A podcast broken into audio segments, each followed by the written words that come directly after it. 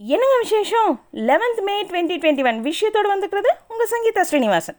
இன்னைக்கு தற்காலிக சபாநாயகராக கு. பிச்சாண்டி அவர் இருந்துட்டு இன்னைக்கு நடந்த முதலாவது சட்டசபை கூட்டத்தில் அனைத்து கட்சிகளையும் சேர்ந்த புதிய எம்எல்ஏக்களுக்கு பதவி பிரமாணம் செஞ்சு வச்சார். இதுக்கிடையில் சட்டசபை சபாநாயகராக ராதாபுரம் தொகுதி எம்எல்ஏ அப்பாவு அவரும் துணை சபாநாயகராக பிச்சாண்டி அவரும் போட்டியிடுறதா திமுக தரப்பில் அறிவித்தாங்க அதன்படி ரெண்டு பேருமே இன்னைக்கு மனு தாக்கல் செஞ்சாங்க. வேற யாரும் மனு தாக்கல் செய்யாதனால இவங்க ரெண்டு பேருமே போட்டி இல்லாமல் தேர்வு செஞ்சுருக்காங்க.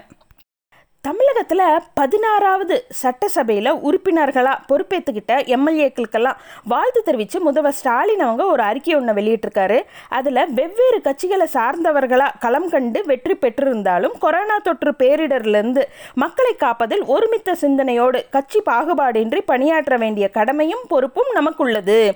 நாம் அனைவரும் இணைந்து நிற்போம் சொல்லிட்டு வேண்டுகோள் வச்சிருக்காரு. தமிழகத்தில் ஒவ்வொரு பகுதியிலையும் ரேஷன் அரிசி கார்டுதாரர்களுக்கெல்லாம் ரெண்டாயிரம் ரூபாய் வழங்குறதுக்கான ஏற்பாடுகள் நடந்துட்டுருக்கு. இதையொற்றி நேற்றுலேருந்து டோக்கன் வழங்கும் பணி வீடு வீடாக ரேஷன் கடை ஊழியர்கள் செஞ்சிட்ருக்காங்க. டோக்கன் பன்னெண்டாம் தேதி வரைக்கும் வழங்கப்படும் சொல்லிட்டு அறிவிச்சிருக்காங்க. இன்றைக்கி தமிழக அரசு வெளியிட்டிருக்க அறிக்கையில் மே பதினாறாம் தேதி ஞாயிற்றுக்கிழமையும் ரேஷன் கடைகளில் ரூபாய் ரெண்டாயிரம் வழங்கப்படும் சொல்லியிருக்காங்க. அது மட்டும் இல்லாமல் ரேஷன் கடை ஊழியர்களுக்கெல்லாம் விடுமுறை நாள் பின்னர் அறிவிக்கப்படும் சொல்லி சொல்லியிருக்காங்க. இன்னைக்கு முழு ஊரடங்குல மேலும் சில தளர்வுகளை அறிவிச்சிருக்காங்க. பல கடைகள் நாட்டு மருந்து கடைகள்லாம் இயங்க அனுமதி கொடுத்துருக்காங்க. சாலை வரி கட்டணங்கள் செலுத்த மூன்று மாதம் அவகாசம் கொடுத்துருக்காங்க.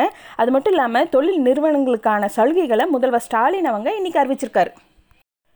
கொரோனா தடுப்பு நடவடிக்கைக்காக முதல்வருடைய பொது நிவாரண நிதிக்கு தாராளமாக நிதி வழங்குமாறு தமிழக முதல்வர் ஸ்டாலின் அவங்க வேண்டுகோள் வச்சிருக்காரு.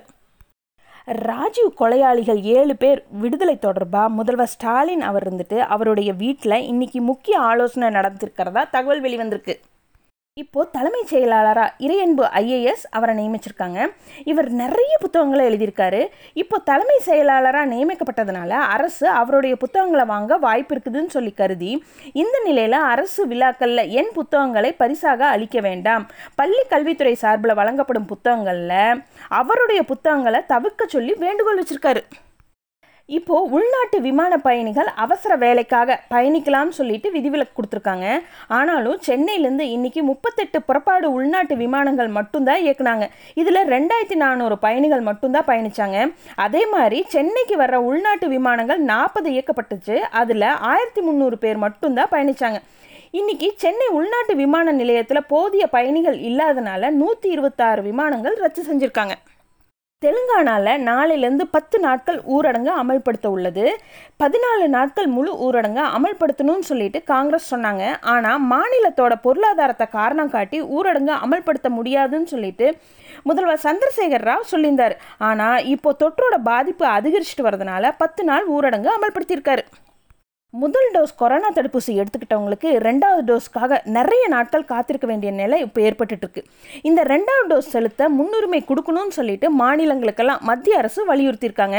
அது மட்டும் இல்லாமல் மத்திய அரசு இதுக்காக எழுபது சதவீத டோஸ்களை வழங்க உள்ளதாக தெரிவிச்சிருக்காங்க.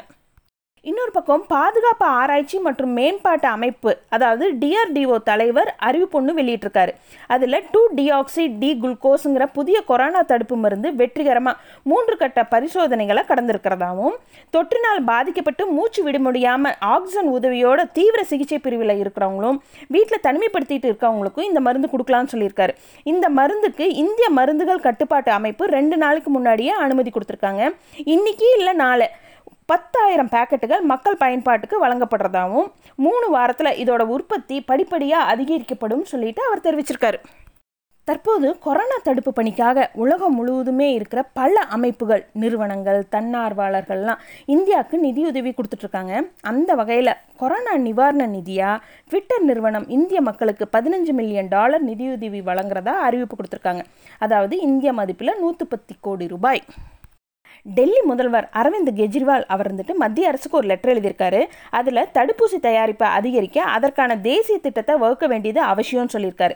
இதுக்காக ஏராளமான நிறுவனங்களில் தடுப்பூசிகளை தயாரிக்க அனுமதி கொடுக்கணும்.